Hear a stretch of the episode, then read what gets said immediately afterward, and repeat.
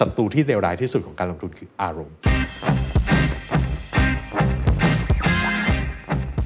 เป็นเคสนะครับว่าเราลงทุน 1 0 0 0 0 บาท และลงทุนด้วยผลตอบแทนต่อปีประมาณ 8%ก็คือประมาณ S&P 500 นะครับ เป็นระยะเวลา 30 ปี เงิน 1 0 0 0 0 บาทเราอะครับจะถูกเพิ่มเป็นประมาณ 9 0 0 0 0 0กว่าบาทวอร์เรนบัฟเฟตต์บอกครับว่าสำหรับ average investor นะครับลงทุนใน index fund หรือ ETF ดีที่สุดครับ This is the Standard Podcast. Eye opening for your ears. The secret sauce. สวัสดีครับ ผมเคนนักครินทร์และนี่คือ The Secret Sauce Podcast The Secret Sauce ตอนนี้ได้รับการสนับสนุนโดย Stash Away What's your secret? Wealth Management นะครับ การจัดการความมั่งคั่งถือได้ว่าเป็นตลาดที่ใหญ่มากในปัจจุบัน ไม่ใช่ในประเทศไทย แต่ว่าในทั่วโลกเลย ผมเชื่อว่าทุกท่านที่ดู Secret Sauce อยู่นะครับ ก็คงจะมีความสนใจเรื่องการลงทุนอยู่แล้ว เพราะว่าเราทราบดีว่าการกระจายความเสี่ยงของสินทรัพย์ของเราเนี่ยมีความสำคัญมาก เพื่อจะสู้กับเรื่องของเงินเฟ้อ แล้วก็ทำให้เราสามารถออมเงินได้ในอนาคตนะครับวันนี้อยากจะพูดถึงตลาดตลาดหนึ่ง ซึ่งผมคิดว่าน่าสนใจมาก แล้วคนไทยอาจจะยังไม่คุ้นเคยก็คือ ETF แล้วมันมีแพลตฟอร์มหนึ่งครับ ที่มาจากประเทศสิงคโปร์ ได้รับการยอมรับที่น่าสนใจมากนะครับ มาเปิดบริการในประเทศไทยได้รับการรับรองแล้วจากกรอตชื่อว่า Stash Away ครับ Stash Away นะครับถือได้ว่าเป็นแพลตฟอร์มบริหารการลงทุนที่ใหญ่ที่สุดในสิงคโปร์นะครับนำเสนอบริการการลงทุนในสินทรัพย์ทั่วโลกผ่าน ETF นะครับสิ่งที่น่าสนใจก็คือเขาก่อตั้งขึ้นในปี 2559 ครับ ก็เรียกได้ว่าตอนนี้มีสินทรัพย์นะครับที่เขาาจัดการอยู่มากกว่า 30,000 ล้านบาท ภายในระยะเวลาแค่ 4 ปี ตอนนี้เระดมทุนไปถึงซีรีส์ดีแล้วนะครับ6รอบแล้ว ฉะนั้นถือว่าเป็นสตาร์ทอัพที่มาแรงสุดๆ และที่น่าสนใจครับก็คือในปี 2563 ครับเขาได้รับการยอมรับจาก World Economic Forum นะครับในฐานะเทคโนโลยี Pioneer ด้วยนะครับฉะนั้นวันนี้จะคุยด้วยกัน 2 part ด้วยกัน part แรกครับเราจะคุยถึงสตาร์ทอัพรายนี้เลยนะครับว่าเขามีบทบาทอย่างไร ต่อการที่จะสร้าง wealth inclusive ให้กับคนนะครับโดยเฉพาะในประเทศไทยที่เพิ่งมาเปิดบริการ รวมทั้ง story ของเขาในแง่ของการจัดการ ในแง่ของ culture ในแง่ของกลยุทธ์ในการแข่งขันที่ต้องบอกว่าตลาด wealth management ก็ใหญ่มาก แต่ก็มีคู่แข่งมากเช่นเดียวกัน ส่วนอีกมุมหนึงครับผมคิดว่าหลายท่านสนใจแน่นอนครับคือมุมของนักลงทุนครับเราอยากที่จะมีผลตอบแทนที่ชนะตลาดได้ออมเงินได้ใช่ไหมครับจะทำอย่างไรมีวิธียังไงมีกลยุทธ์อย่างไร วันนี้ผู้เชี่ยวชาญจะมาให้คำปรึกษานะครับรวมทั้งก็จะมีประโยคนึงซึ่งผมคิดว่าเป็นประโยคทองเลยคือ พลังของผลตอบแทนทบต้น เราจะสามารถทำให้เกิดสิ่งนั้นได้อย่างไรครับ ต้องพูดคุยกันนะครับ กับคุณทิมครับยศกรนิรันวิชัยยะนะครับ CFA และกรรมการผู้จัดการบริษัทหลักทรัพย์จัดการกองทุน Stashaway ประเทศไทยจำกัดครับ ต้องบอกว่าเรื่องการลงทุนตอนนี้เป็นเรื่องที่ทุกคนสนใจมากเพราะทุกคนเห็นแล้วแหละว่าเรื่องของเงินเฟ้ออะไรต่างๆ ถ้าเราเก็บแค่เงินสดไว้อย่างเดียวเนี่ยมันอาจจะให้ผลตอบแทนที่ไม่สมเหตุสมผลนักนะครับเพราะฉะนั้น ตอนนี้ผมคิดว่าทุกคนก็สนใจในสินทรัพย์ที่หลากหลาย มันมีทางเลือกเยอะแยะเต็มไปหมดเลย แล้วผมก็เห็นชื่อ Stash Away นะครับซึ่งก็จะว่ามาจากสิงคโปร์ก็น่าสนใจมากเหมือนกันว่าเป็นสตาร์ทอัพที่โหไปถึงซีรีส์ดีแล้วนะครับแล้วก็มีอยู่ในหลายประเทศ ให้เล่าให้ฟังนิดนึงว่ามันเกิดขึ้นได้ยังไงแล้วมันคืออะไรครับ ครับก็อันแรกเลยนะคุณเคนจริง ๆ แล้วอะคือเงินอาจจะซื้อความสุขไม่ไม่ได้นะครับ แต่ถ้าเราบริหารจัดการเงินไม่ดีอะมันจะสร้างความทุกข์ ให้เราค่อนข้างเยอะเลยนะครับ Stashaway เราก็เลยเริ่มจากการก่อตั้งด้วยการที่จะต้องการให้การบริหารการเงินเนี่ยเป็นเรื่องที่ง่าย ดีและมีประสิทธิภาพสำหรับทุกคน โดยนำเอาเทคโนโลยีมาตอบในจุดนี้นะครับครับซึ่งการลงทุนในปัจจุบันอย่างที่คุณเคนบอกไปอะครับก็คือว่าสำหรับบางคนนะครับดูเหมือนเป็นเรื่องไกลตัวนะครับอาจจะเป็นเรื่องของเอ็กซ์เพรสอาจจะเป็นเรื่องที่ยากนะครับซึ่งพอเราศึกษาแล้วนะครับก็ไม่ได้แปลว่าเราจะเข้าใจมันหรือว่าต้องทำอะไรอย่างชัดเจนนะครับ และอีกอันหนึ่งที่เรามองเห็นปัญหาก็คือว่าในการลงทุนนะครับ เวลาเราได้รับคำแนะนำหรือว่าเวลาการฟังหลาย ๆ อย่างนะครับ เราอาจจะซื้อกตามกองทุนที่ดังนะครับกองทุนที่มีคนเชียร์เยอะ แต่จริง ๆ แล้วพอเราดูจริง ๆ ครับ มันเหมาะสมกับเราหรือเปล่า ระดับความเสี่ยงมันยอมรับได้จริง ๆ หรือเปล่านะครับ และที่สำคัญคือเวลาดูมีอัพไซด์แล้วอะมีเราได้ประเมินเรื่องดาวน์ไซด์ด้วยหรือเปล่านะครับ แล้วอีกอันหนึ่งในแง่ของในประเทศไทยนะครับ ค่าธรรมเนียมค่อนข้างสูงซึ่งค่าธรรมเนียมอะครับจริงๆแล้วมันจะมีผลกระทบต่อเวลของเราได้ครับอย่างมากเลยนะครับโดยที่เราไม่รู้ตัว แต่เรื่องความสำคัญของค่าธรรมเนียมเนี่ยเป็นเรื่องหนึ่งที่ไม่ค่อยได้ถูกพูดถึงครับในปัจจุบันนะครับ Stashaway เราก็เลยต้องการที่จะนำ เทคโนโลยีนะครับมาแก้ไขปัญหาเหล่านี้นะครับโดยเราได้พัฒนากลยุทธ์การลงทุนของเรานะครับที่จะคอยช่วยสร้างพอร์ตสำหรับลูกค้านะครับที่ลงทุนในสินทรัพย์ทั่วโลกด้วย ETF นะครับแล้วเราจะตัดสินใจโดยใช้ข้อมูลทางเศรษฐกิจเท่านั้น โดยไม่ใช้อารมณ์นะครับแล้วเราต้องการให้การลงทุนเนี่ยเป็นเรื่องที่ง่ายมากๆ นักลงทุนเพียงแค่ดาวน์โหลดแอปพลิเคชันของเรานะครับแล้วก็ทำตามคำแนะนำในเอ่อแอปพลิเคชันของเรานะครับก็จะได้พอร์ตที่เหมาะสมกับตัวเองครับและที่สำคัญครับก็คือ สามารถสร้างกี่พอร์ตก็ได้นะครับสมมุติว่าคุณเพนมีหลากหลายเป้าหมาย ว่าอยากจะเกษียณเอ่อเงินสำหรับการศึกษาของลูกคนที่ 1 คนที่ 2 คนที่3นะครับการที่เรามี personalized port เยอะๆนะครับที่เหมาะกับเอ่อค่าใช้จ่ายที่เรามองเห็นจริงๆนั่นก็คือจะเป็น personalized port สำหรับเรานะครับเพราะฉะนั้นง่ายๆเลยครับคือ Stashaway เนี่ยก็คือเหมือนกับผู้จัดการกองทุน และเป็นเอ่อ financial advisor ในตัวเดียวกันนะครับที่จะคอยดูแลและบริหารเงินและให้คำแนะนำเราตลอดเส้นทางการลงทุนครับ ทำไมถึงเลือกเป็น ETF เป็นหลัก ETF คืออะไรสำหรับบางท่านอาจจะไม่คุ้นเคยนะครับ แล้วมันเหมาะกับคนแบบไหน แล้วผลตอบแทนย้อนหลังมันเป็นยังไงครับ ครับคือ ETF อะจริง ๆ แล้วถ้าให้ง่ายที่สุดนะผมมองว่าเป็นกองทุน 2.0 นะครับก็คือจริง ๆ แล้วมันคือกองทุนที่ซื้อขายบนตลาดหลักทรัพย์เหมือนหุ้นนะครับซึ่ง ETF อะครับในต่างประเทศอะครับได้รับ ความนิยมเยอะมากแล้วนะครับ มีมูลค่าตลาดมากถึงประมาณ 7 ล้านล้านเหรียญนะครับ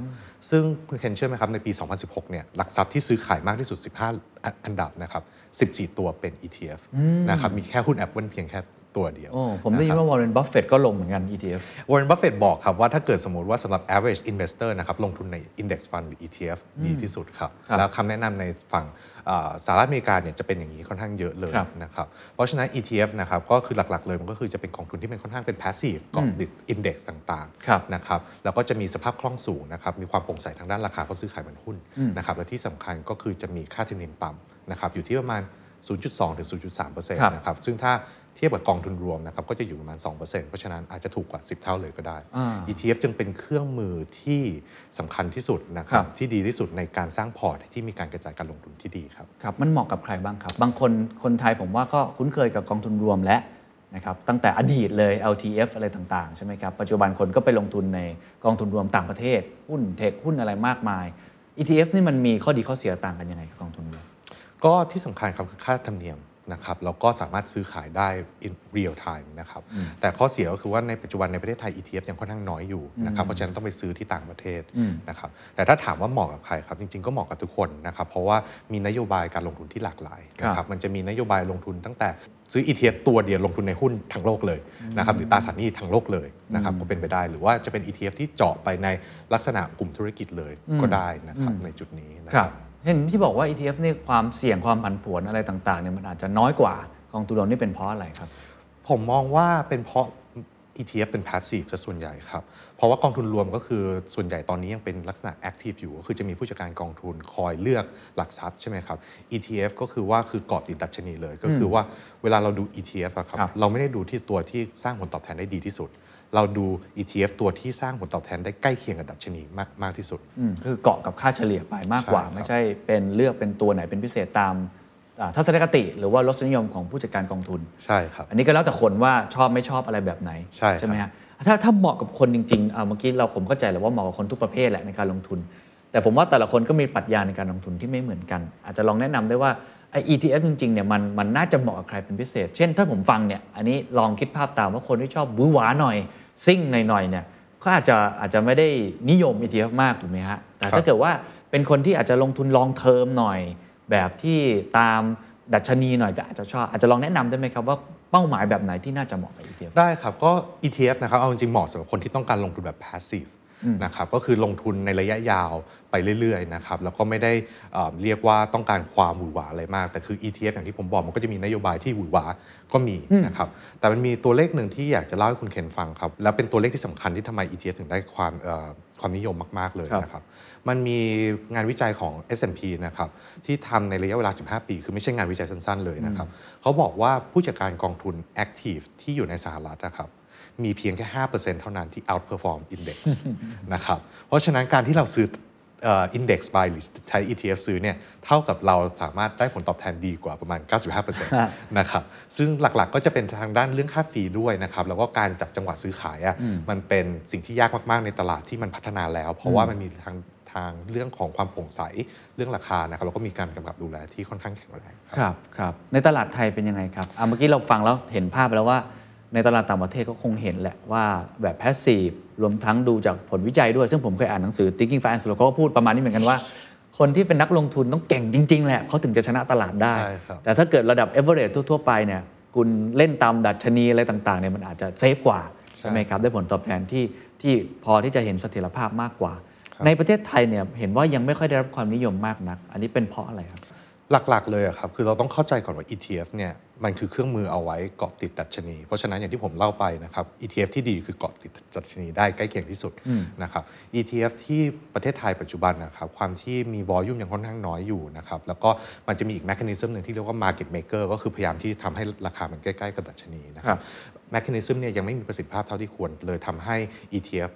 ความสามารถในการเกาะติดดัชนีเนี่ยยังไม่ดีเท่าที่ควรครับแล้วที่เหลือก็จะเป็นในแง่ของทางด้านเอ่อ education นะครับว่าครับเอ่อในประเทศไทยคนอาจจะ ETF ยังถือว่าเป็นเรื่องค่อนข้างใหม่อยู่ครับนะครับซึ่งตรงเนี้ยผมก็คิดว่าตั้งแต่นี้เป็นต้นไปอะครับก็เราก็เริ่มได้เห็นความสนใจใน ETF มากขึ้น มีผู้เล่นหลายผู้เล่นนะครับที่มาให้ความรู้เกี่ยวกับเอ่อ ETF และให้บริการทางด้านนี้มากขึ้น เพราะฉะนั้นน่ะเราคิดว่า ETF อะจะเติบโตไปเรื่อย ๆ ในประเทศไทยนะครับครับเพราะว่าใน อเมริกาเนี่ยเติบโตเยอะแล้ว เป็นที่นิยมมากแล้ว ยุโรปเป็นที่นิยมแล้วนะครับแล้วตอนนี้ที่สิงคโปร์ก็เป็นที่นิยมแล้ว เพราะฉะนั้นเทรนด์เนี่ยมันเข้ามาแล้วผมเชื่อว่าเนี่ยแหละคือเวลาของประเทศไทยครับครับพอพูดถึงตรงนี้ก็เลยต้องถามตัวธุรกิจ StashAway เห็นโอกาสอะไรครับ ที่กระโดดลงมาเล่นในตลาด Wealth ลงมาเล่นในเรื่องของ ETF อาจจะย้อนกลับไปผมไม่แน่ใจว่ากี่ปีแล้วนะครับตั้งแต่ที่สิงคโปร์คนที่เขาก่อตั้งกันมาเนี่ยเข้าใจว่าคุณทีมก็ได้พูดคุยกันอยู่เรื่อยๆเนี่ยเริ่มต้นมาได้ยังไงครับ คือเริ่มต้นจาก pain point ของ co-founder เลยครับ ก็คือว่าเขายังไม่เจอช่องทางการลงทุนที่เหมาะสมกับตัวเอง คือก็จะมีคนพยายามขายพวกกองทุนรวมให้เขานะครับ ซึ่งมันก็จะมีปัญหา 2 อย่างที่ผมกล่าวไป คือค่าธรรมเนียมสูง และไม่ได้เหมาะกับเขาอย่างแท้จริงนะครับ แล้วพอเขาได้ดูเรื่อง solution ต่างๆนะครับเขาก็เลยพยายามลอง search ดูว่ามี player คล้ายๆอย่างนี้อยู่ในเอเชียหรือเปล่า ปรากฏว่ายังไม่มีเลยนะครับ ก็เลยเป็นจุดต้นที่เขาคิดว่า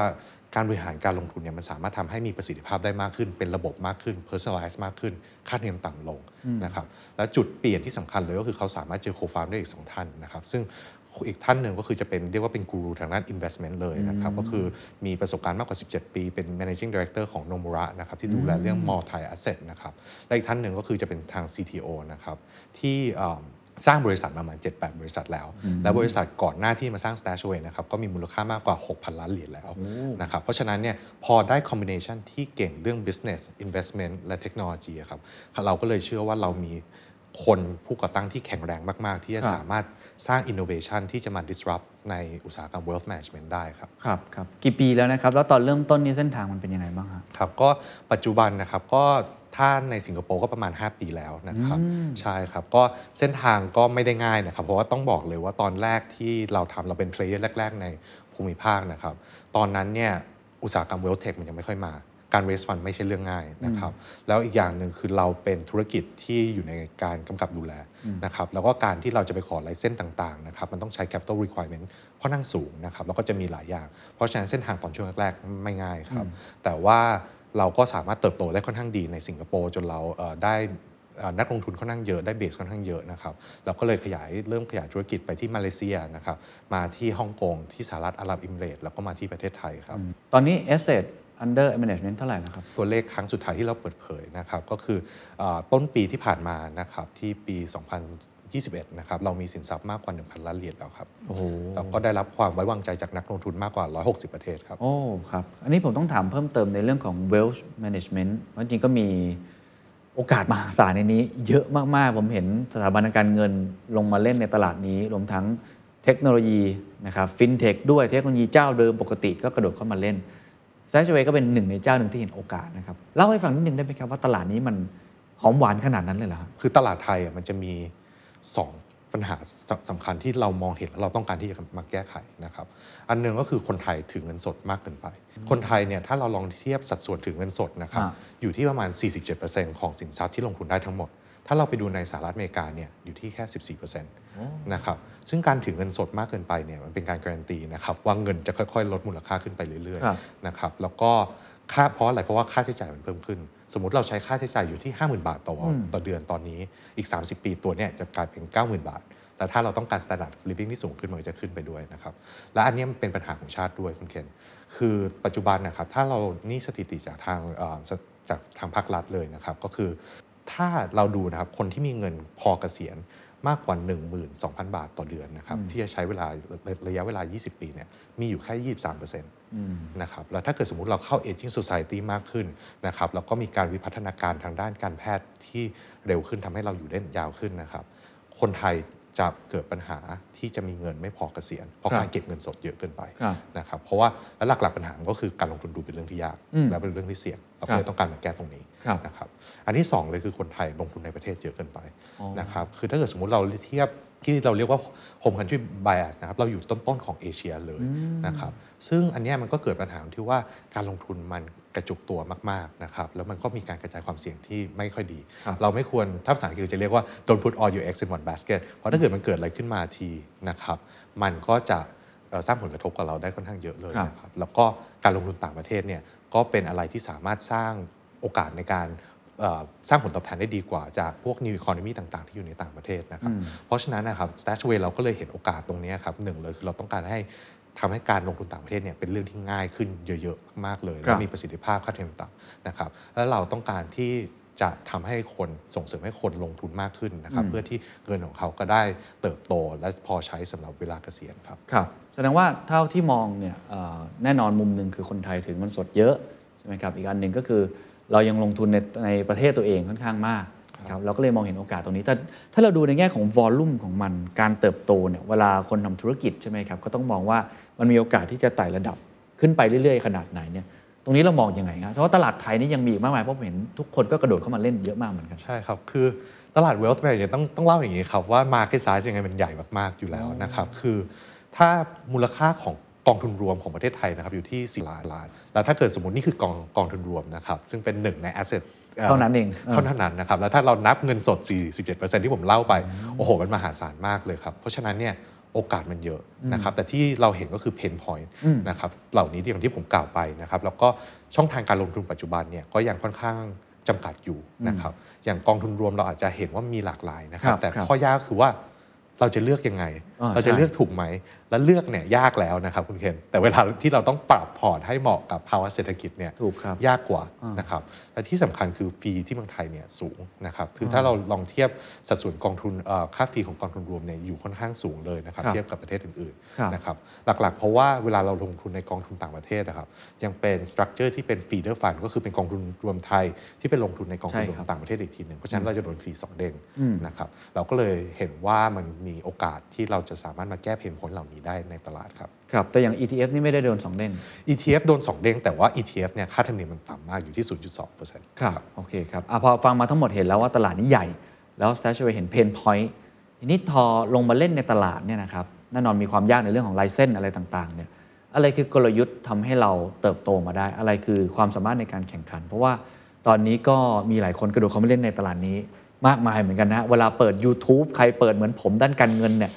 มันจะมีแอดยิงมาตลอด โอ้โห คลิปนี้ไม่เหมือนกันเลยแต่ละเจ้าเต็มไปหมดของต่างประเทศในประเทศเยอะมากเลย เพราะตอนนี้มันไร้พรมแดนด้วยครับถูกไหมครับ ตรงนี้เราความสามารถในการแข่งขันตลอด 5 ปีที่ผ่านมา รวมทั้งปัจจุบันที่เพิ่งมาเปิดในประเทศไทยได้ไม่กี่เดือนเนี่ยคืออะไรครับ อย่างนี้แล้วกันครับว่าจุดแข็งของ Stashaway ที่ทำให้เราประสบความสำเร็จได้ถึงทุกวันนี้นะครับหนึ่งเลยคือเทคโนโลยี เราลงทุนในเทคโนโลยีเยอะมากนะครับคือครึ่งหนึ่งของ payroll เราคือทีมงานเทคโนโลยี แล้วเราพัฒนาทุกอย่าง in-house หมดเลย เพราะฉะนั้นเทคโนโลยีของเราอะครับมันสามารถทำ solution ที่ทำให้การลงทุนเนี่ยเป็นเรื่องที่ง่ายมาก ๆ และมี user experience ที่ดีนะครับนอกจากนี้ back end system ของ operation เรานะครับคือมีความแข็งแกร่งแล้วก็ solid แล้วก็ efficient มากๆนะครับ นอกจากนี้ครับกลยุทธ์การลงทุนของเรานะครับอันนี้เป็นอันหนึงที่เป็นจุดแข็งของเราเหมือนกันนะครับที่ได้รับการยอมรับในระดับสากลนะครับคืออันเนี้ยจะค่อนข้างต่างจากที่อื่นนิดนึงก็คือว่าของเรานะครับจะเน้นอยู่ 2 อย่างครับหนึ่งเลยครับคือ target risk ก็คือว่าเวลานักลงทุนเลือกนะครับเลือกตามระดับความเสี่ยงที่ยอมรับได้จริง ๆ และเราจะ manage ให้ค่าความเสี่ยงเนี่ยคงที่อยู่ตลอดเวลา อันที่สองนะครับคือ dynamic asset allocation คุณเพนลองคิดดูครับว่าจริง ๆ แล้วสินทรัพย์แต่ละประเภทเนี่ย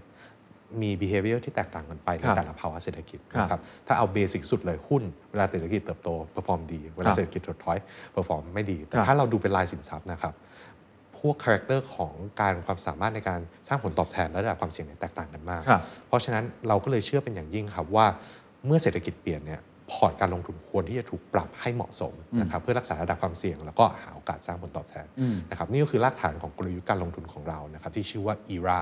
นะครับที่จะคอย ปรับสัดส่วนนักลงทุนเอ่อพอร์ตของนักลงทุนให้เหมาะสมนะครับแล้วจุดที่3นะครับก็คือเรื่อง scale นะครับบอกได้เลยครับว่า asset management เนี่ยเป็น scale game นะครับซึ่งของเรานะครับความที่เราเป็น player ที่ใหญ่ที่สุดในภูมิภาค และทุกอย่างเนี่ยโดน automate ด้วยเทคโนโลยีนะครับมันก็เลยทำให้ความสามารถทางด้านแข่งขันทางด้านต้นทุนเนี่ยเราค่อนข้างที่จะได้เปรียบค่อนข้างเยอะครับนะครับเพราะฉะนั้นเราพอมี 3 จุดแข่งนี้แล้วนะครับตอนนี้ครับคือประเทศที่เราอยู่เนี่ยมีประชากรทั้งหมดมากกว่าร้อยล้านคน นะครับเพราะฉะนั้นทีมเราทุกคนนะครับก็กำลังตั้งใจนะครับพัฒนาโซลูชันใหม่ๆนะครับที่จะสามารถสร้าง Product เอ่อที่จะตอบเรื่องการลงทุนครับการบริหารการมั่งคั่ง โดยใช้เทคโนโลยีครับและให้มีความอัจฉริยะอยู่ในเบื้องหลังนะครับและที่สำคัญครับก็คือการสร้างความเชื่อมั่นกับนักลงทุนครับนะครับด้วยการที่มอบ customer experience ที่ดี มีความโปร่งใสในทุกอย่างที่เราทำนะครับแล้วก็ที่สำคัญครับคือรักษา standard ทางด้านเรื่องความปลอดภัยให้สูง และให้ดีขึ้นไปเรื่อยๆครับครับครับเดี๋ยวเจาะทีละประเด็นอันที่น่าสนใจอันแรก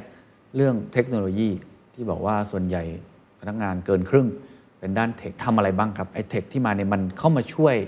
เรื่องกลยุทธ์การลงทุนยังไงทำไมจึงสำคัญมากในโลกปัจจุบันและอนาคตที่จะแข่งขันในเรื่อง wealth management ครับครับ อันหนึงเดี๋ยวผมขอแยกเป็น 2 ส่วนแล้วกันนะครับ หลักๆ ก็คือเรื่อง operation นะครับกับเรื่องกลยุทธ์การลงทุนนะครับทางทางด้าน operation นะครับ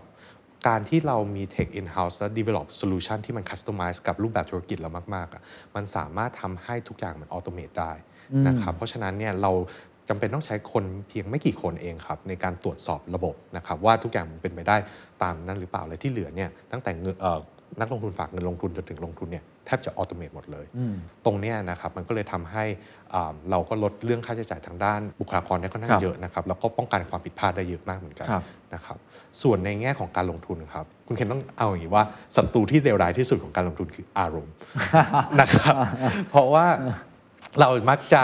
ได้ยินข่าวอะไรแล้วเราก็จะ react นะครับครับว่าสุดแล้วการ react ของเรามันก็ไม่ใช่ถูกต้องเสมอไปถูกครับนะครับซึ่งเรามองว่าการใช้เทคโนโลยีเนี่ยนะครับเดี๋ยวนี้เรามีข้อมูลมหาศาลนะครับการที่เราใช้เทคโนโลยีเนี่ยมันสามารถทำให้เราวิเคราะห์ข้อมูลที่กว้างขึ้นได้เยอะ ลึกขึ้นได้ได้เยอะ และสามารถแนะนำการลงทุนได้อย่างมีประสิทธิภาพนะครับซึ่งตรงเนี้ยครับมันก็เลยทำให้เราสามารถเอา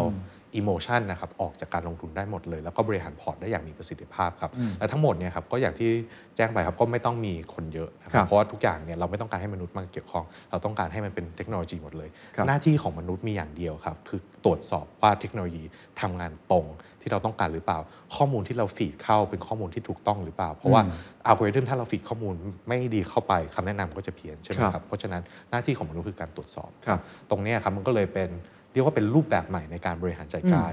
อ่าการลงทุนนะครับครับที่ผมมองว่ามันมีประสิทธิภาพมากขึ้นเยอะนะครับแล้วก็มันก็ efficient แล้วก็ต้นทุนต่ำลงครับครับความเสี่ยงที่ตอนนี้มองมากที่สุดคืออะไรครับคืออันนี้ผมยกตัวอย่างเล่นๆเช่น คนรุ่นใหม่ตอนนี้โอ้โหไปคริปโตค่อนข้างเยอะ มีผลวิจัยออกมาจากชัดเจนอย่างตลาดหลักทรัพย์เลยนะ ว่าไม่ค่อยเล่นหุ้นแล้วเขาก็ไปสนใจตลาดที่หวือหวากว่า แล้วก็เทคโนโลยีที่เขาสนใจบล็อกเชนอะไรต่างๆ หรือว่าในแง่อีกฝั่งหนึ่งคนที่มี wealth เยอะ ๆ อยู่แล้ว มาก ๆ ก็อาจจะไปลงใน private banking ใช่ไหมครับ หรือว่าอาจจะลงในสถาบันการเงินที่เขาคุ้นเคยกว่าอะไรแบบนี้ตรงนี้เรามองอยังไงความเสี่ยงอะไรที่จะทำให้ s a ชเวในประเทศไทยเนี่ยมันมันไม่สามารถที่จะเติบโตได้มีไหมครับ คือในแง่ของ คริปโตนะครับอันเนี้ยก็คือเราปฏิเสธไม่ได้นะครับว่าเป็นสินทรัพย์หลักประเภทหนึ่งเหมือนกัน แล้วก็ค่อนข้างมีคนให้ความสนใจค่อนข้างเยอะนะครับแต่ผมก็ยังคิดว่าในแง่ของ traditional asset นะครับหรือสินทรัพย์ที่มันมั่นคง หรือเป็นพอร์ตหลักนะครับยังมีพื้นที่ยืนอยู่ค่อนข้างเยอะ หลาย ๆ คนนะครับอาจจะไม่กล้าที่จะ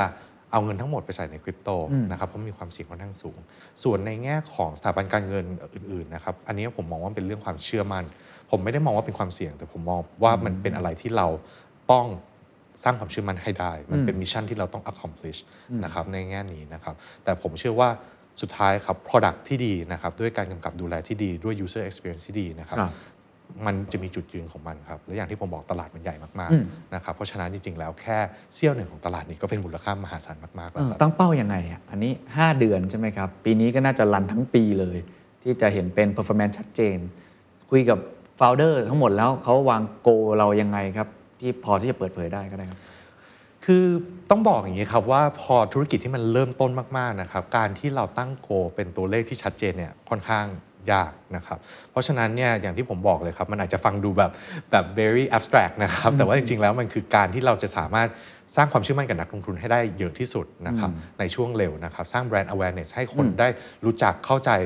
ประโยชน์ของผลิตภัณฑ์ของเราให้เร็วที่สุดครับครับ แต่ว่าถามว่าเป็นตัวเลขเป๊ะๆเนี่ยเราไม่ได้ฟิกซ์ว่ามันจะต้องเป็นอย่างนั้นว่าถ้าเกิดผมน้อยกว่าตัวเลขนี้มาแล้วมันจะเป็นการอะไรอย่างนั้นมันขึ้นอยู่กับความพยายามครับอย่างที่ Stashaway เราเน้นเรื่อง growth mindset นะครับเป็นหลักนะครับเราเน้นเรื่อง progress เราจะมี value หนึ่งที่เรียกว่า strive for excellence นะครับ strive for excellence ไม่ได้แปลว่า excellence มันแปลว่า strive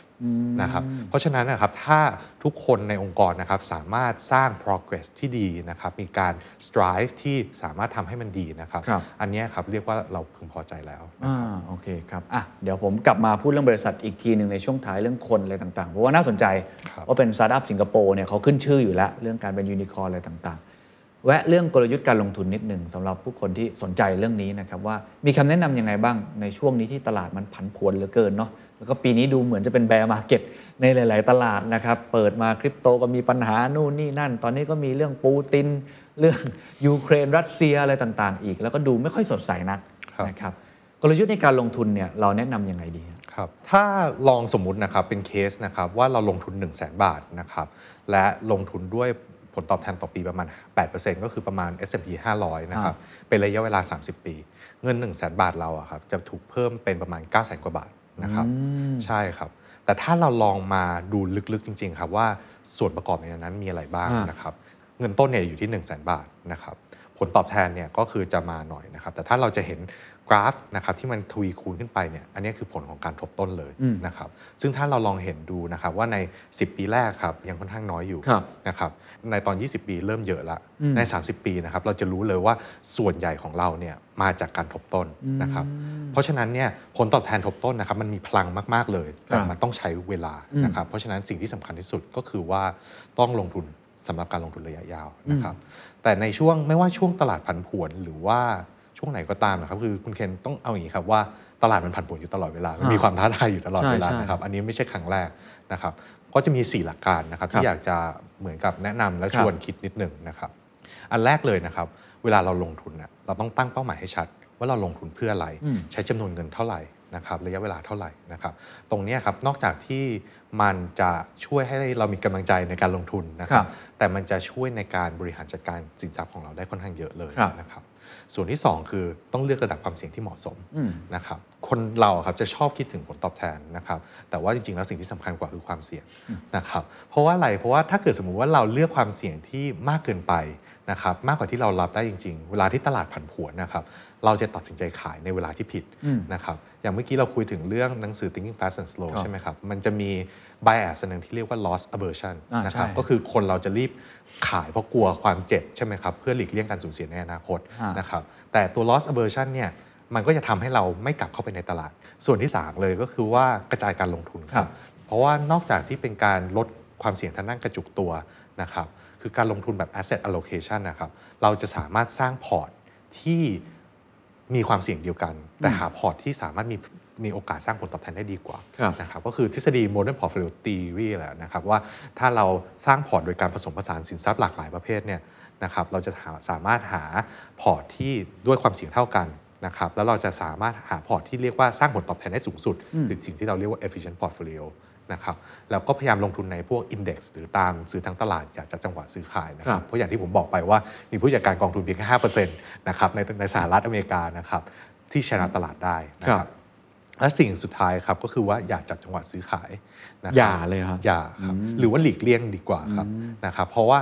มันเป็นสิ่งที่ยากมากๆที่เราจะทำถูกทุกครั้ง และถ้าเราทำผิดครั้งหนึ่งก็อาจที่จะส่งผลกระทบได้ค่อนข้างเยอะนะคครัรับบเพราะว่าอะไรเพราะว่า วันที่ตลาดลงกับวันที่ตลาดขึ้นนะครับมันใกล้กันมากนะครับอย่างถ้าเรามองย้อนกลับไปตอนช่วงเกิดโควิดใหม่ๆนะครับที่ช่วงเดือนมีนานะครับที่ตลาดมันร่วงแรงๆนะครับครับภายในไม่กี่วันไม่กี่อาทิตย์ครับตลาดมันรีบาวด์เร็วมากนะครับเพราะฉะนั้นคนที่แบบตกใจและขายตอนนั้นแล้วหวังว่าจะกลับมาซื้อตอนที่มันต่ำกว่านะครับอาจจะขายตอนราคาต่ำนะครับแล้วแล้วไม่สามารถซื้อตอนที่มันขึ้นได้นะครับ ซึ่งตรงเนี้ยครับการที่ เราจับจังหวะซื้อขายนะครับมันก็จะเกี่ยวกับเรื่องของอารมณ์ด้วยนะครับ ซึ่งมันก็เป็นศัตรูสำคัญนะครับเพราะฉะนั้นเลยอะครับเราก็เลยแนะนำให้ลงทุนแบบ DCA ครับนะครับก็คือมีวินัยในการลงทุนสม่ำเสมอทุกเดือนนะครับ เพราะว่าการลงทุนแบบ DCA เนี่ยมันเป็นการเอาอารมณ์ออกจากสมการ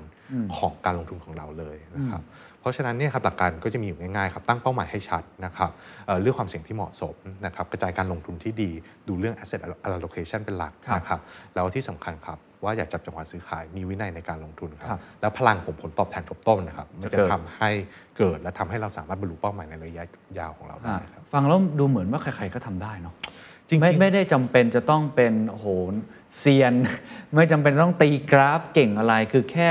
ปฏิบัติตามหลักการเนี่ยสี่ข้อนี้แล้วมีวินัย จริงๆมันเป็นอย่างนั้นใช่ไหมทุกคนสามารถเป็นนักลงทุนที่ดีได้ ใช่ครับคือการลงทุนดูเหมือนเป็นเรื่องยากครับ ครับแต่จริงๆแล้วมันไม่จำเป็นต้องเป็นเรื่องยากสำหรับนักลงทุนนะครับ คืออย่างถ้าเราลองดูทางวอร์เรนบัฟเฟตหรือว่าทางจอห์นโบเกิลที่เป็นฟ o u เดอร์ของ Vanguard นะครับครับ เขาบอกว่าจริงๆ แล้วสิ่งที่ดีที่สุดคือเลยคือซื้อ Index Fund นะครับแล้วก็ถือไว้ยาวๆเลย ถ้าเกิดเราไม่ได้ศึกษาอย่างจริงจังใช่เนาะไม่ได้มีเวลามานั่งตามใช่อะไรอย่างนี้ใช่ไหมใช่อ่าครับ อะทีนี้ถ้าเกิดว่าลองมองภาพไอ้ตัวทฤษฎีเมื่อกี้ principle เมื่อกี้ของพลังของผลตอบแทนทบต้น 4 ข้อเมื่อกี้ สมมุติเราลองดูว่าอะผมมาลงทุนใน stash away เนี่ยผมไม่แน่ใจว่าในแอปพลิเคชันเนี่ยมันจะมีเอ่อฟีเจอร์อะไรบ้างที่เราให้ทำนะครับให้เลือกอะไรแบบไหนอาจจะลองยกตัวอย่างได้ไหมครับ เห็นบอกว่ามีตัว risk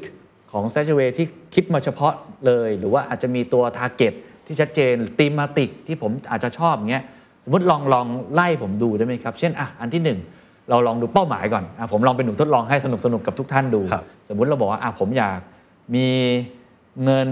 เกษียณอะสมมติอีกสัก2 20 30 ปีหลังจากนี้ สักประมาณที่อยู่ได้อย่างสุขสบาย นี่คือเป้าหมายของผมคือระยะยาวมากๆแล้วหลังจากนั้นมันยังไงต่อฮะครับคือถ้าในเคสนี้นะครับเราจะแนะนำเป็น goal based investing นะครับก็คือจะทางคุณเคนสามารถเลือกได้เลยนะครับ ว่าต้องการที่จะเกษียณก็กดไปเลือกที่เกษียณนะครับแล้วใส่เข้าไปเลยครับว่าต้องการมีเงินใช้เท่าไหร่ต่อเดือนหลังเกษียณ นะครับว่าปัจจุบันเก็บเงินได้เท่าไหร่แล้วนะครับแล้วก็หรือว่าคิดว่าจะอยู่ได้กี่ปีหลังเกษียณอ๋อเหรอฮะนะครับคือคือเหมือนเป็นกรก advisor ให้เราเลยกรอกไปเลย questionnaire นะครับอ๋อแล้วก็คือแค่กดแล้วก็คือระบบก็จะแนะนำเลยครับว่านี่แหละพอร์ตที่เหมาะสมที่สุดสำหรับคุณเคนคุณเคนต้องถ้าจะเอาเป้าหมายอย่างนี้ต้องฝากเงินจำนวนเท่านี้นะครับแล้วก็เมื่อระยะเวลา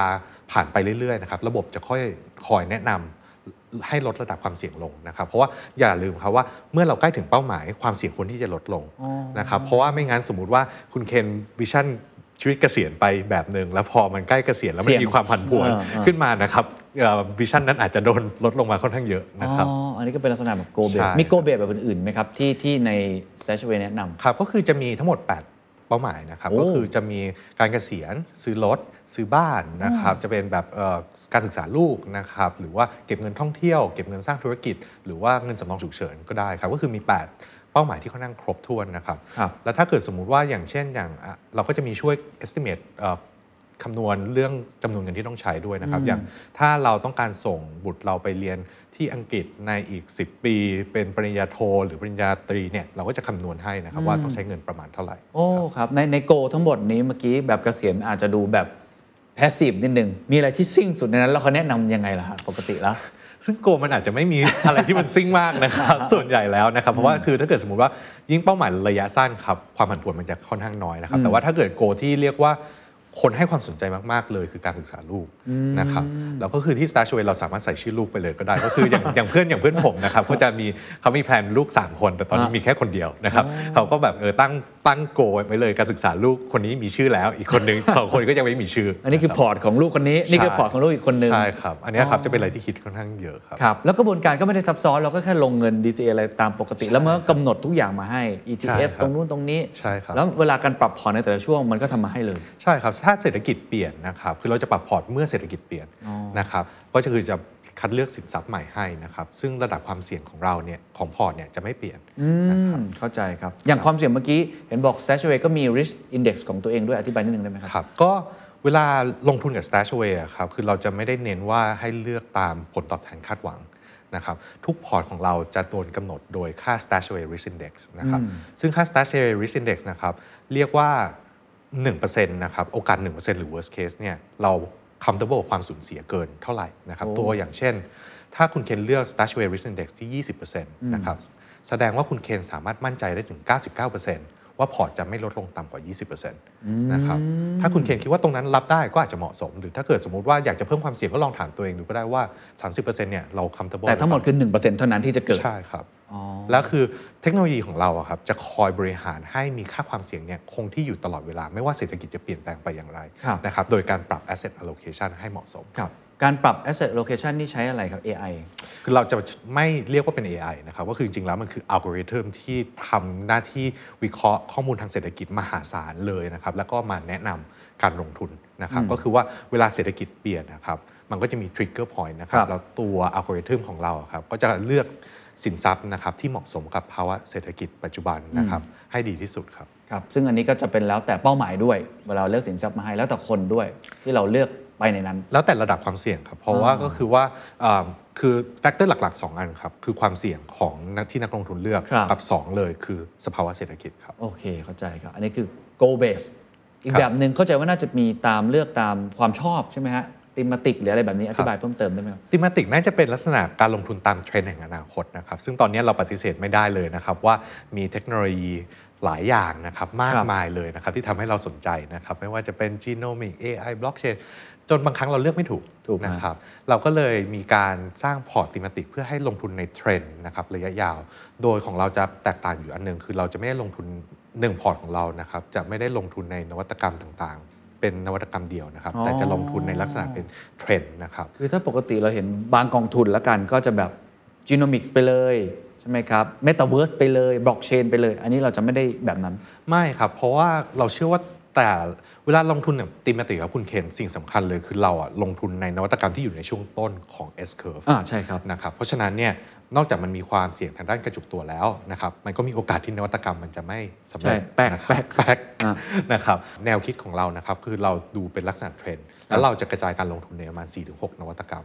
นะครับผมยกตัวอย่างแค่อันเดียวใช่ก่อนครับละใช่กันครับครับ ก็คือว่าจะมีเทรนด์ที่เรียกว่า technology enabler นะครับหรือว่าพวกโครงสร้างพื้นฐานเอ่อของนวัตกรรมใหม่ๆนะครับอ่าก็คือพวกเทคโนโลยีที่เรามองไม่เห็นครับนะครับก็จะมี AI robotics blockchain cloud computing semiconductor นะครับซึ่งอันเนี้ยมันเป็นเทคโนโลยีเบื้องหลังของนวัตกรรมนะครับแล้วเราก็เห็นได้อย่างชัดเจนครับว่า digital transformation ช่วงเนี้ย มันเริ่มฮิตแต่จริงๆแล้วอะมันเพิ่งเริ่มต้นมาก ๆ เลยนะครับแล้วก็ใกล้จะมีการปฏิวัติอุตสาหกรรมครั้งที่ 4 ด้วยเช่นเดียวกันนะครัครับบเพราะฉะนั้นเนี่ยความต้องการของเทคโนโลยีโครงสร้างพื้นฐานเนี่ยยังมีอีกมาก ๆ ในอนาคตเลยครับแล้วที่สำคัญสำหรับพอร์ต thematic นะครับก็คือการของเราเนี่ยปกติ พอร์ตแบบ thematic นะครับก็คือจะไม่มีระดับความเสี่ยงให้เลือกก็คือว่าเป็นหุ้นร้อยเต็มๆเลยนะครับแต่ของเราอะครับเรามีการผสมสิ่งที่เราเรียกว่าสินทรัพย์ปรับสมดุล ก็คือจะเป็นพวกเอ่อพันธบัตรรัฐบาลนะครับพวกทองคำพวกเอ่อพันธบัตรรัฐบาลที่แปรผันตามเงินเฟ้อนะครับมาผสมในสัดส่วนที่เหมาะสมอ๋อเหรอเราเลยสามารถสร้างระดับความเสี่ยงได้หลากหลายมากถึง 7 ระดับนะครับเพราะฉะนั้นคนที่อาจจะรับความเสี่ยงไม่สูงมากเข้าใจนะครับฮะก็สามารถลงทุนแบบติมติกก็คือไม่ใช่ติมติกเพียวๆใช่ครับมีตัวนี้มา hedge อยู่ใช่ครับ มันจะทำให้พอร์ตมันมีความเสถียรภาพมากขึ้น และก็เหมาะกับนักลงทุนที่มีความสามารถในการรับความเสี่ยงที่แตกต่างกันไปอ่าเข้าใจครับอ่านี่คือ go base กับแบบ trend base อะไรแบบนี้นะครับช่วงท้ายๆแล้วกันนะครับ ก่อนที่จะเข้าไปสู่ตัวบริษัทอีกสักเล็กน้อยเนี่ยเอ่อเวลาคุยกับใครเรื่องนี้ แน่นอนคำถามเบสิกที่จะต้องถาม แล้วก็คนที่เป็นผู้จัดการกองทุนก็จะอึกอักเล็กน้อย การันตีผลตอบแทนยังไงเอ่อสิ่งที่เราจะได้จากการลงทุนแบบนี้ เรามีอะไรที่อยากจะสื่อสารไหมครับกับคนที่จะมาลงทุนครับ อันแรกเลยนะครับก็คือว่าการลงทุนเนี่ยไม่สามารถการันตีรีเทิร์นได้นะครับ เพราะว่าคือมันเป็นอะไรที่อยู่ในอนาคตนะครับ แต่ว่าคือที่ Stashaway อะครับเราจะไม่เน้น communicate เรื่อง return นะครับ แต่ว่าเรามี past performance ที่เป็น past performance จริงนะครับ ที่ดำเนินงานมา 4-5 ปีแล้วนะครับ ให้นักลงทุนดู แต่ที่เราจะเน้นให้นักลงทุนคิดเป็นหลักครับว่าระดับความเสี่ยงเนี่ยเหมาะกับตัวเองหรือเปล่านะครับ คือเพราะว่าเราเชื่อว่าเลือกการเลือกระดับความเสี่ยงที่เหมาะสมอะครับมันจะทำให้เราลงทุนในระยะยาวได้นะครับนั่นก็คือ principle หลักของเราพอร์ตของเราเลยโดนกำหนดโดยระดับความเสี่ยงครับถ้าเลือกระดับความเสี่ยงที่เหมาะสมกับตัวเองได้นะครับก็จะสามารถทำลงทุนในระยะยาวได้ครับโอเค แต่ยังไงเราเอาความเสี่ยงเป็นหลักดีกว่าใช่ครับวันนี้เท่าที่คุยเหมือนกับคุณทิมพยายามจะบอกนักลงทุนทุกคนเนาะว่าทุกการลงทุนเนี่ยเราต้องประเมินความเสี่ยงตัวเอง ไม่ใช่แค่ประเมินว่าผลตอบแทนที่จะได้อย่างเดียว อันนี้เป็นอีกส่วนหนึ่งที่ดูแซฟเองให้ความสำคัญมากนะครับใช่ครับมามาถึงช่วงท้ายๆครับอยากจะให้เล่าถึงเอ่อตัวบริษัท s a t w a y ที่คนไทยน่าจะเรียนรู้ได้สำหรับผมเนี่ยมันเป็นสตาร์ทอัพที่น่าสนใจมากนะคือเราก็มีสตาร์ทอัพลักษณะฟินเทคหรือว่า wealth management ในประเทศไทยบ้างเหมือนกัน แล้วเขาก็ทำได้ดีนะครับ แต่ว่าครับใช่อันนี้โตเร็วจริงในรอบ5ปีนี่ไปเปิดตั้งหลายประเทศเลยเนี่ยเขามีอะไรที่เราไม่มีเหรอฮะองค์กรเขาบริหารกันยังไงล่ะฮะวิธีการอะไรต่างๆ ที่เราน่าจะเรียนรู้จากเขาได้บ้างฮะที่สำคัญที่สุดเลยนะคุณเคนคือการ คือคนนะครับ เราให้ความสำคัญกับการเลือกคนเข้าทีมเนี่ยเยอะมากนะครับ คือพนักงานทุกคนของเราเนี่ยอย่างน้อยเลยนะครับ ต้องโดนสัมภาษณ์สี่รอบนะครับ และอาจจะไปถึง 9 รอบเลยก็ได้นะครับทีมกี่รอบฮะของผมก็เกือบ 9 รอบครับนะครับ เพราะฉะนั้นจะได้คุยกับทีมงานของเราหลากหลายคนเลย มีการทำ case study written assessment ต่างๆนะครับ นอกจากคนที่เก่งมี work ethic ที่ดีแล้ว สิ่งที่เรามองหาสำคัญเลยคือ motivation และไฟ และความเชื่อมั่นในมิชชั่นของเราครับนะครับ พอเราได้คนที่เก่งเข้ามาในจอยทีมแล้วครับ อันนี้เป็นหลักการที่ผม believe มาก ๆ เลยนะครับ คือเราจะให้ความรับผิดชอบเขาให้เยอะที่สุด มากกว่าที่เขาคิดว่าเขาจะรับไหว เพราะว่าถ้าเกิดสมมุติว่าทีมงานของเราอะครับมี growth mindset นะครับและเขาได้ opportunity เยอะมากๆนะครับอันนี้มันเป็นการเรียนรู้ที่เร็วที่สุด และทำให้เด็กของเราเนี่ยเก่งที่สุดเลยนะครับแล้วอีกอันหนึ่งก็คือการปลูกฝังเรื่อง ownership mindset นะครับผมจะพูดกับทีมเสมอนะครับว่าทุกคนเป็นเจ้าของครับบริษัท สิ่งที่ทุกคนทำเนี่ยมันคืออิฐแต่ละก้อนที่เราสร้างบ้านของเราขึ้นมานะครับและความที่เราเป็นองค์กรที่ transparent มากนะครับเราเปิดเผยข้อมูลค่อนข้างเยอะนะครับในองค์กรของเรานะครับมันเลยทำให้พนักงานทุกคนเนี่ย มีส่วนร่วมและ passionate กับ mission ของเรามากๆนะครับ พอเราได้คนที่เก่งและ passionate แล้วนะครับ สิ่งที่บริษัทให้คือ flexibility นะครับ ที่ StashAway นะครับ พนักงานสามารถลากี่วันก็ได้ใน 1 ปีฮะใช่ครับเหรอฮะ ใช่ครับ สามารถทำงานที่ไหนบนโลกก็ได้ 8 อาทิตย์ต่อปีนะครับ โอ้ มีทีมไทยไปทำงานที่สหรัฐอเมริกาอยู่ตอนนี้ 2 คนเหรอฮะนะครับ ลากี่วันก็ได้เหรอครับ ใช่ครับ แล้วก็เราไม่กำหนดว่าต้อง เข้าออฟฟิศเมื่อไหร่ ครับ วันไหนบ้างเวลาไหนบ้าง ฮะ วันศุกร์ของเรานะครับเราจะมีคอนเซปต์หนึ่งที่เรียกว่า async Friday นะครับคือห้ามมีประชุม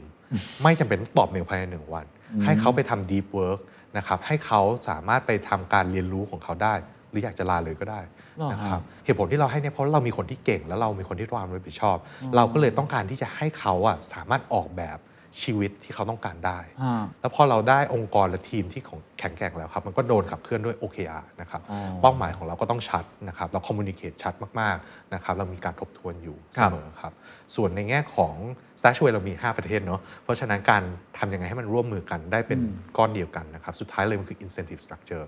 นะครับ incentive structure ของ s t a s h w a y นะครับ จะโดนผูกกับความสำเร็จของกลุ่มไม่ใช่ประเทศใดประเทศหนึ่ง นะครับและอันนี้เป็นจุดสำคัญเลยนะครับ เพราะว่ามันจะไม่ทำให้เกิดว่าแบ่งแยกเนาะใช่ประเทศครับใครทำไปให้ดีสุดอะไรอย่างใช่นั้นครับ แล้วก็การออกแบบ OKR นะครับที่มันสามารถเรียกว่าทำให้ทุกประเทศร่วมมือกันได้อย่างดีนะครับอ๋อแล้วนอกจากนี้เวลาแบบ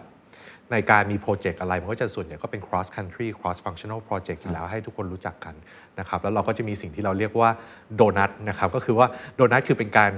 คุยอะไรก็ได้ที่ไม่ใช่เรื่องงานนะครับซึ่งมันจะเป็นระระบบของบริษัทที่จะคอยเลือกคนประมาณ4-5คนนะครับจากทุกประเทศจากทุกฟังก์ชันเนี่ยให้มาคุยกันในทุกอาทุกอาทิตย์นะครับ ใช่ มันก็จะมีอะไรเล็ก ๆ น้อยๆอย่างเงี้ยครับที่แบบอ๋อมันทำให้คนร่วมมือกันได้ดีนะคดูรับ เป็นแบบองค์กรรุ่นใหม่เนาะสตาร์ทอัพใช่ครับรุ่นใหม่ ๆ เหมือนกัน ใช่ครับ แต่เมื่อกี้สงสัยเล็กน้อย ลากี่วันก็ได้ทำงานที่ไหนก็ได้อะไรยังไงให้โอกาสอะไรเต็มไปหมดวันศุกร์ก็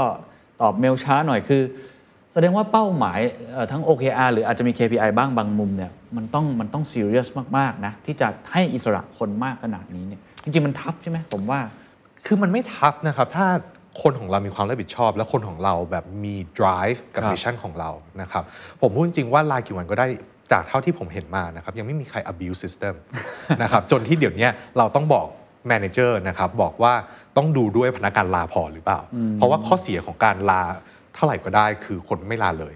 นะครับมันก็มีอันนี้เหมือนกันนะครับ เพราะฉะนั้นเนี่ยสิ่งที่เราจะทำก็คือให้ manager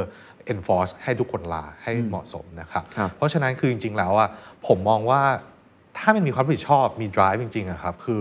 มันไม่สำคัญหรอกครับว่าเราต้องไปสร้างกรอบอะไรในลักษณะการทำงานของเขาครับนะครับเพราะว่าพนักงานของเราจะรู้เองว่าจะต้องทำอะไรนะครับเพราะว่าเขาจะรู้สึกเป็น ownership ของธุรกิจ อันหนึ่งที่ผมภาคภูมิใจที่สุดเลยคุณเกณฑ์แบบภาคภูมิใจมากๆมีน้องคนหนึ่งครับเคย มาหาผมแล้วมาปรึกษาผมว่าแบบเขาได้งานในฝันนะครับแล้วเขาอยากที่จะออกไปนะครับแต่สุดท้ายเขาตัดสินใจไม่ออก เพราะเขาบอกว่า mission ของเขายังไม่เสร็จนะครับแล้วเขาต้องการที่จะเห็น mission ของเราไปตรงนี้ เพราะฉะนั้นเนี่ยการที่เราได้คนที่แบบ believe in the mission ครับและ strong มากๆอะครับผมว่ามันคือ secret sauce ที่สุดในองค์กรของผมแล้วครับอ่าครับมิชชั่นของ Stashaway คืออะไรครับ มองอนาคตคืออะไรฮะสามถึงห้าปีข้างหน้าสามถึงห้าปีนะครับก็คือ อย่างที่บอกครับตอนนี้เรามี 5 ประเทศนะครับซึ่งมีประชากรมากกว่า 100 ล้านคนนะครับเราก็ต้องสร้าง innovation สร้างความเชื่อมั่นนะครับเพื่อที่จะสามารถช่วยคนในวงกว้างมากขึ้นให้เขาสามารถมีการบริหารจัดการเงินที่ดี และที่ง่ายและที่มีประสิทธิภาพครับอืมอันนี้คือเป้าหมายใหญ่เลย ใช่ครับแล้วก็ไม่ไม่เคยเปลี่ยนครับนี่เป็นเป้าหมายแรกตั้งแต่ก่อตั้ง และตอนนี้ก็ยังเป็นเป้าหมายเดิมอยู่ครับครับ สุดท้ายแล้วกันนะครับอย่างตัวของคุณทีมเองที่ก่อนหน้านี้ทำ consult มาก่อน พอมาทำบริษัทที่ run แบบนี้กันแบบจริงจังมากขึ้นเป็นของตัวเอง มีทีมงานอะไร มี performance base ที่แบบทำด้วยตัวเองและไม่ได้เป็นที่ปรึกษาใครแล้วเนี่ยความสนุกที่สุดคืออะไรฮะในการทำงานนี้อะไรคือสิ่งที่ทำให้เราแบบ stick to it อะอย่างแรกเลยนะครับคือ consult เนี่ยใช้ชั่วโมงค่อนข้างเยอะอยู่แล้วนะครับ แต่ผมต้องบอกเลยว่าที่ StashAway ผมทำงานหนักกว่าอีกนะครับ แต่ว่าการทำงานเนี่ยมันค่อนข้างที่จะมีความ fulfill ค่อนข้างเยอะนะครับ อันแรกเลยนะครับก็คือ เราจะเห็นได้ชัดเจนครับว่า input กับ output อะมันตรงกันมากมัน align กันมากนะครับทุกชั่วโมงที่เราใส่เข้าไปนะครับเราจะเห็น impact ออกมาได้ทันทีนะครับอันที่ 2 เลยนะครับก็คือว่าการที่เราได้สร้างธุรกิจได้สร้างทีมของเรา ได้เห็นทางทั้งทีมและธุรกิจของเราเติบโต มันค่อนข้างเติมเต็มกับเรามากนะครับแต่สิ่งที่สำคัญที่สุดนะครับที่ทำให้ผมแบบตั้งใจแล้วก็ตื่นมาทำงานด้วยความตื่นเต้นอยากทำตลอดเวลานะครับก็คือการที่เราได้สามารถ ช่วยนักลงทุนในประเทศไทยครับช่วยให้เขาสามารถมีการบริหารการเงินที่ดีขึ้นได้ ให้เขาสามารถเข้าถึงได้มากขึ้นครับ อันหนึ่งครับคุณเคนเคยมีนักลงทุนมาคุยกับผมนะครับว่าแบบก่อนหน้า Stashaway เขาไม่เคยจะได้